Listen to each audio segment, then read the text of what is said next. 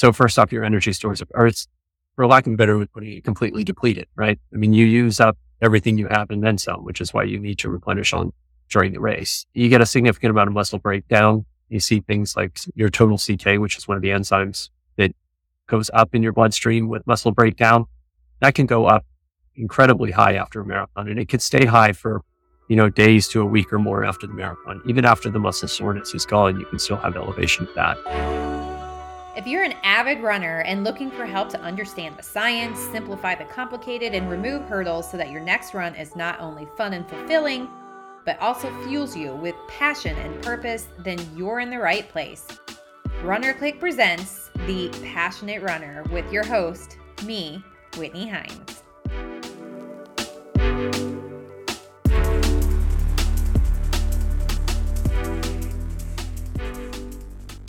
And welcome to episode 36 of Runner Clicks, the Passionate Runner podcast. I am your host, Whitney Heins.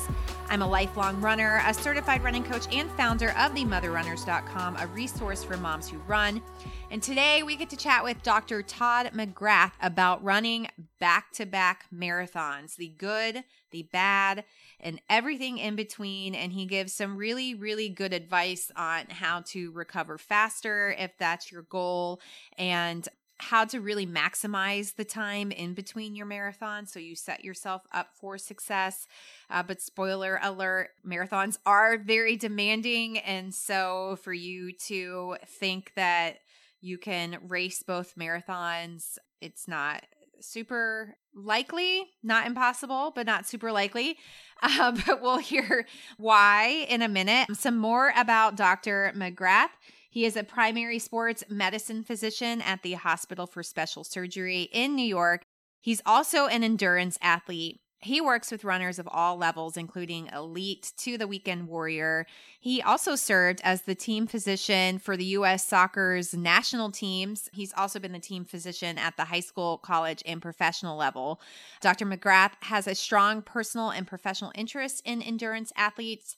He has competed on the national and international level as a triathlete, was a multiple time USA Triathlon All American, competed at the Ironman Triathlon World Championships, completed eight Ironman length triathlons, and he represented the U.S. at the ITU Long Course Triathlon World Championships. So, yeah, knows a little bit about endurance sports. As time permits, he continues to compete at a high level. His experiences, in addition to his professional training, give him a unique understanding of the endurance athlete and their medical care. So, we are going to get to our interview with Dr. McGrath after this short message from our sponsor, RunnerClick. If you are an avid runner and looking for help to understand the science, simplify the complicated, and remove hurdles so that your next run is not only fun and fulfilling, but also fuels you with passion and purpose, then you are in the right place. Runner Click presents The Passionate Runner with your host, Whitney Heins. Hey, Todd, it's great to see you. You too. Thanks. Thank you so much for being on. So, obviously, I want to know your medical expertise on this topic. But before we get into that, you are an endurance athlete, or you're you say you were an endurance athlete, but well, I don't know if I buy that story. Yeah, I am. I have been for years. I got into bike racing in high school and triathlons in college and done, I've finished eight Ironman races. I've done you know, quite a few triathlons. I've run a few marathons here and there. And mostly now I run around my work schedule. I'm not doing as many triathlons as I used to, but I still run a bit and still try to run on a regular basis and do something on a regular basis. And, you know, when time permits, I still love going out for long bike rides. Oh, I love that. And I love as a doctor that you understand the endurance athlete. Absolutely. And yeah. It's a unique population is- and one, particularly in sports medicine, a unique population because it's not, it hasn't always been the focus of the sports field. So, yeah. Awesome. And so, how did you decide that you wanted to be a sports medicine doctor? So, I took a little bit of a circuitous route to get here. I did so I'm emergency medicine trained. I did my residency in emergency medicine. I did, and I practiced in the ER in some Northeast or, or urban populations for 10 years, predominantly in the Philadelphia area. And then I went back and did a non-surgical sports medicine fellowship. And I've been currently now I work at the Hospital for Special Surgery up in New York. My practice is So- a lot of endurance patients and a lot of acute injuries and all that. I'm assuming that because of your personal interest in endurance athletes and athletics in general, that's played a role in you deciding that this was going to be your path. It has, yeah. Even when I was a resident years ago in emergency medicine, I sort of kicked around the idea of doing a sports fellowship and I just didn't do it right away. I my time doing it. But yeah, there was always kind of an interest. I was always jumping in and trying to do, you know, cover some sporting events and, you know, whether it was helping out with a cycling race or something like that from the medicine side, or if I wasn't running in a local running race, trying to do some of the medicine side of that. So yeah, it was always on the sort of on the at least ideas of what I wanted to do in life and how I wanted to gear my practice. And it's been a nice way to do it. So, do you have people that are constantly asking you for advice, like your neighbors and your running Sometimes. buddies? And Sometimes, you know, I'm always happy to help out. It's fun, you know, what I do, but it's also what I'm interested in. So I enjoy it. You know, That's I can. I'm always happy to talk about, you know, the pros and cons of running shoes for injury prevention and things like that. So you're a good person to know. Yeah, I'm sure. Yes. So I have noticed, and I'm wondering if you have seen this too, that it seems to be a trend now for people trying, people wanting to do back to back marathons mm-hmm. or marathons in close proximity to each other.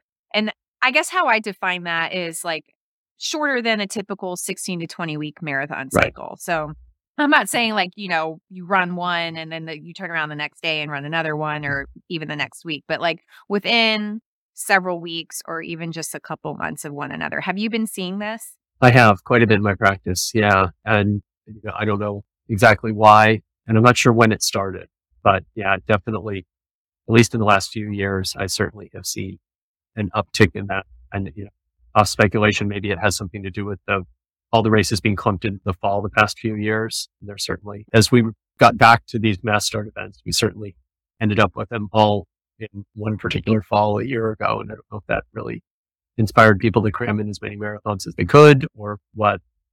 I definitely see a fair amount of that. I see people in the office who come in, if they didn't have the performance they wanted, deciding that, well, I'll just go run another one in three weeks or four weeks or a month or and things like that. And I don't remember seeing that quite as much as we do now. Yeah, that's definitely something that I've seen that if you don't mm. hit your A goal when you're mm. running a race, then you're like, okay, well, I'll just try again. Yeah. Okay, so let's start there. If that is what happens, let's start with the good stuff. Are there pros to doing that as far as maybe perhaps your fitness boost or you know your the strength like your muscular skeletal strength from you know enduring that Right. long event and then turning around 3 weeks later like that would be your peak run are there benefits to doing that There's not a lot, unfortunately. the flip side of this discussion could be a little bit more involved. You know, so, but overall, it can work for people, right? If particularly if somebody is having a bad day, you know, and the one we saw in my sort of my neck of the woods, the one incident where this comes up, you know, at least the last two falls has been running New York City and then switching and running the Philadelphia Marathon two weeks later because they're always two weeks apart. You know, if you decide early on in the New York City Marathon that this isn't, it's just not my, things aren't going quite like I wanted them to, you know, I'm just going to dial it back. I'm going to take it easy. This is just going to be a long run and I'm going to make sure that I'm, I'm not too beat up after the race. Then it's not unreasonable to think about two or three weeks later, considering that your race and just shifting that A race. And the, the training has been done. It's still a little bit difficult though. You know, you can walk 26 miles and beat yourself up pretty good. So even taking a marathon slow is still a really big effort for people to do. Even if you're really fit, it still takes a lot out of you. It's still taxing to the body. So the ones in that case that space it out a little bit more may be a little better off because you, you don't push it too hard. You can recover pretty quick and you can still do the race off of those performance benefits from the build up and the training for the first race. But yeah, overall, it's tough to give a lot of positives for that scenario. Unfortunately, uh, giving away the rest of this talk already, aren't I? but yeah, it's just the physiologic load of running a marathon can be really tough. and It can be tough to recover. So you have to be really careful. Finding all those positive things to come, you know, and the, the reasons to do it are a little bit less than the reasons not to potential. But it doesn't mean it's an unreasonable thing to do. It just means that you have to really think it through beforehand. let's talk about the physiological demands and well damage that is done. I mean, I know Yeah. everything from like I mean, your liver, your heart, your Yeah. muscles, they're all damaged. Right. Can you talk about what happens to our bodies when we run a marathon? Yeah. So there's a few different physiologic systems that are affected pretty significantly, right? Um, Just so first off, your energy stores are, for lack of a better way of putting it, completely depleted, right? I mean, you use up everything you have and then some, which is why you need to replenish on during the race. You get a significant amount of muscle breakdown. You see things like your total CK, which is one of the enzymes that goes up in your bloodstream with muscle breakdown. That can go up incredibly high after a marathon and it could stay high for you know, days to a week or more after the marathon. Even after the muscle soreness is gone, you can still have elevation of that. Your kidneys are involved in clearing that. So your kidneys are working harder for that. You're dehydrated. You're trying to retain water and recuperate fluid loss. You're right. Your liver and your heart are both affected significantly as well. You know, cortisol levels go up significantly post marathon. You're at an increased risk of getting a cold or flu or viral illnesses, which you know, we know there's plenty of data to, show that most, you know, we're dealing with a very healthy population in theory that runs marathons, right? And that healthy population has a significant increase in picking up whether it's the common cold or other viral illnesses in those first several weeks after a marathon. And it's because your immune system is down. So you're right. Every system gets affected. And what is the do you know the time scale of how long it takes for all these systems to be fully recovered? So we don't know an exact time scale. Generally, you know, a lot of people use that gauge of when do I feel good? When am I no longer sore? Well, we know it extends beyond that. We know that, you know, the uh-huh. inflammatory markers that we can test for are up well beyond when the soreness of muscles goes away. You know, if you're sore for three or four days, those markers may be high for a week to 10 days. So it's beyond when you necessarily start feeling better. And yeah, there has been some speculation that it can be a month or more before you fully are recovered with adequate rest, the load of a marathon. It's a long way to run. It is. Yeah. And so with that in mind, so let's say for at, like at, at least 4 weeks. Like Mhm. what if somebody races a marathon but it doesn't go how they want and then they wait should they wait at least 4 weeks or even still like to take, you know, 4 weeks of low to light mileage and then jump back into a marathon you know, six to eight weeks after your previous marathon, is that still too risky? Not too risky, but risky, I should say. So you have to go into that with the mindset. The second one may not go great either. You just don't know. There is always that. If you're lucky and you recover well and, you know, you take care of yourself and you really focus a lot on recovery, there's always the chance that it's going to go really well. And, you know, you've recovered quick enough and you get those performance benefits. That means getting a lot of sleep, you know, normal or much more than we normally get. I know a lot of my runs are early in the morning or in the evening, you know, when, when you probably should be sleeping from recovery. Drinking plenty of fluids, eating well. After the first race, you need to, particularly if you know you're going to do that, you really need to focus on getting your nutrients back in, you know, pretty much from when you cross the finish line to, to start rehydrating and start focusing on that recovery like you should anyway. And it can go very well. You know, I know I sort of downplay, I don't want to necessarily downplay the potential for the whole thing to work out, but it is a little bit risky that it's just not going to go well. You don't run the risk of really hurting yourself per se. You run the risk of not feeling well, negative performance because of it. You can get into the risk of potential injury and stuff if you just jumped right back into training, but there are ways to do it if you're going to do it. And that's usually involves not doing quite the training load for that second marathon. That gap needs to be more of a focus on recovery. Your long runs between the two marathons may not exceed 12 miles or so, 13 miles, not running more than a half marathon in training for that. You may skip pretty much any intensity work and really just focus on trying to recover and get your legs back. So, and there are tricks you can do to try and speed that up. Would love to hear those. so cross training is great, right? You know, you've already got fitness from running. Your legs aren't running well right now because they're a little bit beat up. So getting in the pool and swimming, I'm going to sound like the triathlon bias here, right? Getting on a bike and riding a bike. I am a big proponent of, and I advocate a lot of my patients for numerous different issues to consider deep water pool running. You know, admittedly, most of my patients or runners that I've advocated doing that are for injury rehab or to maintain Mhm. running through an injury or for recovery. But it can even be something that has, it's known to have pretty good performance benefits just from adding it into your regular training anyway.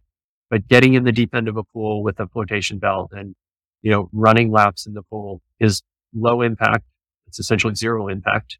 And you also get the compression from the water, which is great for helping, you know, sort of venous return from the legs and things like that. You know, if I was trying to stack two marathons fairly close, then my first few runs would almost definitely be in the pool like that.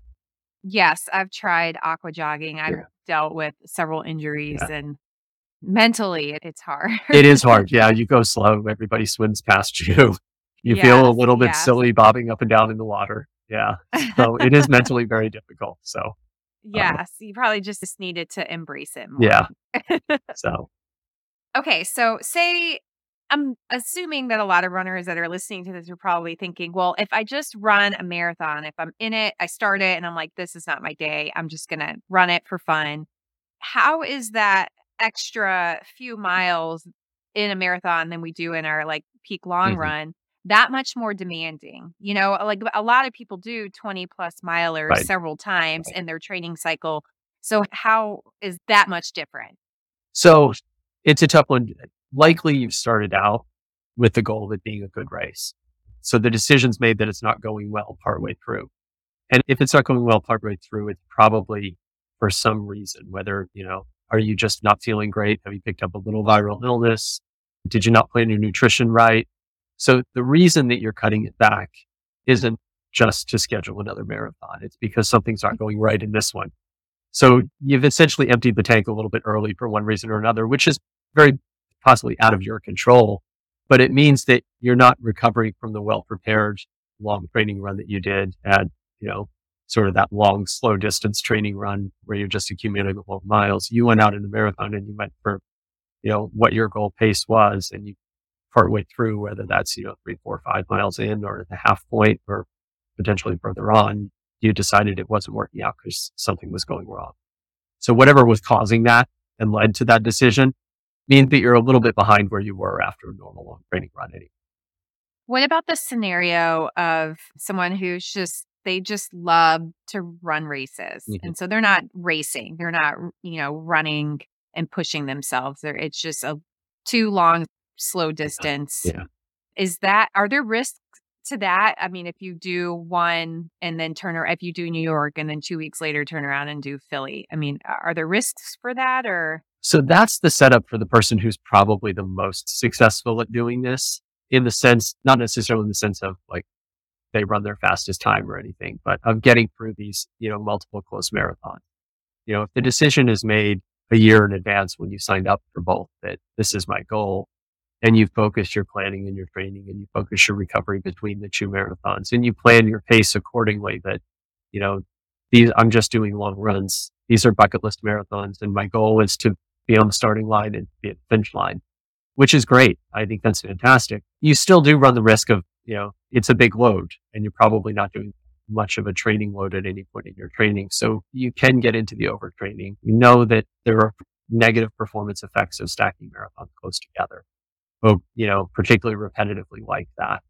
But, you know, if your goal was that goal, I think if you go in with the mindset of that, that's probably the best outcome as far as being able to do this without doing too much damage. So I guess, you know, if you do that every once in a while, like you said, you know, post COVID, mm-hmm. there all the majors were yes, stacked close right. together. Yeah. Then it's, you know, you might be able to get away right. with it. Right. But if you're if this is a habit, if you're yeah. running six marathons plus a year, yeah.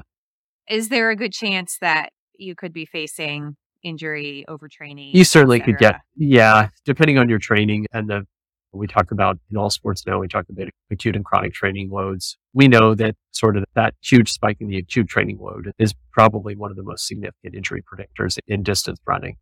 And it usually falls about six weeks after that spike in the training load that the injury shows up. So you may do run the risk of, you know, when you're spacing them four to six weeks out or whatever, of, you know, whatever happened from that first marathon, you're going to start seeing the negative effects or the overuse injuries showing up while you're running the second one, which is not going to be a good outcome. We know that performance certainly declines with a marathon. You know, running six marathons a year, you're probably not going to hit your peak performance on any of them. But if you're okay with that, you know, then that's okay. Again, you know, finishing a marathon is not all about you know, the time which is great.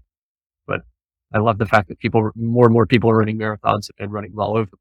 the time wise running, you know, a huge time range. And I think it's fantastic. So if that's the case, I, I sort of got off track of your answer there or your question there a little bit. I apologize. No, but I, lo- I like doctors say that because you mm. know so many of us like we walk into a doctor's office Yeah. and they're like, "Well, you should probably stop running, or you can't run with that injury." No, I yeah, and I tell a lot of my patients I'm not the best person about telling people to stop running. You know, I can find all the articles that'll that'll say that you should keep running with this injury or that, with the exception of a few, because the health benefits of running, whether you're racing marathon or just running to run, the health benefits far outweigh the negative effects of not being active 100% agreed, of course. That six week mark, that's pretty interesting. Are you able to share more of why you think that is, as far as like, you know, the stress on the tissue and then the remodeling that may or may not occur? So it's spec, you're, so that's sort of the answer right there, but it is very much speculation. You know, whether it's muscle or tendon cells, we know that they need, you know, they respond to a stimulus, right? And we know that there's a time frame that it takes to respond to a stimulus. One of the outside of the running perspective, but more in just the general fitness realm. If you go to the gym and you start a weight training program, most people start noticing that they can put more weight on the bar or lift heavier weights around a month or so in, let's just six weeks. And that's because that's how long it takes those cells to adapt and start to respond to the stimulus. Oftentimes that's why, Mhm. you know, when I send somebody to therapy, I usually see them back around the six week mark to see if there's a change. Because there's not usually Yeah. a change a week or two in. You haven't had time for it to respond. The effect of the acute training load versus your chronic training load is very similar. You know, it's a negative effect, right? Because it's an injury as opposed to a performance gain. But it can actually be, Mhm. you know, it can also be seen in the performance benefits of it. But that four to six week window is oftentimes looked at in both the sports medicine world and the training world. And that's what we're seeing is that same effect. And it really comes down to the ability of muscle and tendon cells to respond to a stimulus. Interesting. Well, and that, of course, plays into where you want to put your long mm-hmm. run. You know, you don't want to put your peak long Right. run too Right. close to Exactly. your marathon. Yeah. So, if somebody has decided that this is what they want to do, they're going to race a marathon and then they're going to turn around a few weeks later and run a marathon just for fun, or they didn't hit their A goal and they're going to turn around and go for it again, you know, one to two months later, what should they be looking for to make sure that they're doing this healthily and they're not going to be facing potentially injury or excessive fatigue or overtraining? the recovery phase. You know, look at it as the training was done. You know, you've logged the miles, you've put the training in for that first marathon. The gap in between the two really should be about recovering from the first marathon, getting plenty of sleep, rehydrating and replenishing you know, all the nutrients lost in that marathon early on, trying to eat a well balanced diet, you know, not trying to crash, lose weight or anything like that in between the, you know, if anything, Bad try- idea. anything try to fill back up on, you know, fill the tank back up basically. And then as far as the training goes, it's really about, you know, again, we had talked a little bit earlier, you know, some cross training and low impact stuff to get those muscles moving, mobilize the muscles a little bit, and then start some light training. You don't need that really long run. You know, you probably, if it's four to six weeks between marathons, you probably don't need anything more than maybe 12 to 13 miles or so at most. You probably don't need a huge amount of intensity work, maybe just a little bit of, you know, to get the legs picked up and as they're starting to feel better and it's getting closer. But it's really about, you know, focus on recovery and getting ready for that next one, not necessarily trying to add a lot of performance gains to it or strength gains to it, because that's where you can actually start to have a negative effect and start to end up with a negative performance from it. And if you're if you still feel lethargic on your runs or just overall more tired than usual, would you recommend not to do the second marathon? Yeah, I think you have to sort of, it's always hard to tell people not to run it. If things, you know, Mhm. if you're really feeling kind of down about the running, if you've got some nagging, do I have a little overuse injury here or there? It's certainly not a bad decision to skip out on it. It is always a little bit of a personal decision. If there's no red flags then you can't do it. Yeah. And there's very few red flags in running where we tell you flat out, you, uh, you know, you take aside from stress fractures, I very rarely tell people. So in general, I don't necessarily tell them they absolutely can't do it, but you definitely have to change your goals and your expectations if you're still feeling under the weather or a little bit banged up, for lack of a better way of putting it, from, it, from the first marathon. Yeah, I feel like the period in between is essentially a reverse taper in a way. Yeah, exactly. That's a really good way to put it. So, yeah. And if it is something that you decide to do, you think of the first marathon as your long run, and then you just, and so the hay is in the barn. And then, Yeah. yes, you just really Yep. focus on recovering, getting your glycogen s- stores back, just Yep. filling everything Yeah. back up because Yeah. you were completely depleted. Yeah, exactly. Is there anything that I didn't ask you that I should have? I don't think so. I think we kind of covered the subject pretty well. So, Well, did I leave learned anything out? So, No, I don't Good, think good. so. I love Yeah. I feel like you're very rare in that you love to keep runners running. I just think that's like so awesome because there's more of us out there now than there used to be. Yeah, yes, that's which for is good. sure. So, that's for yeah, sure. there's definitely Yeah. a, trend, a change in the sports medicine world in favor, I think, which is great. Yes, me too. Yes. So much. I mean, I was just talking to somebody before this. He was like, Yeah, I used to run all the time, but I had bad knees and the doctor told me to stop and I was really sorry. I just really miss it. And I was like, No, but you can. Yeah, you can. You There's can. plenty of evidence to support that. And so, Let's talk about this. yeah. Yeah. Well, thank you so much for My your pleasure. time and Yeah. sharing your knowledge Yeah. with us. my pleasure. Bye. Thank you. Thank you, Todd. And thank you all for listening to The Passionate Runner. Full show notes for each episode, which includes a summary, key takeaways, quotes, and any of the resources we mentioned, are available at runnerclick.com slash podcast. Be sure to follow and subscribe wherever you listen to your podcast. And if you're enjoying the content and getting value from the episodes, we would love to see a rating and review from you. You can do that where you listen to your podcast or head to ratethispodcast.com slash the passionate runner and we'll read those out on future episodes. Talk to you next time.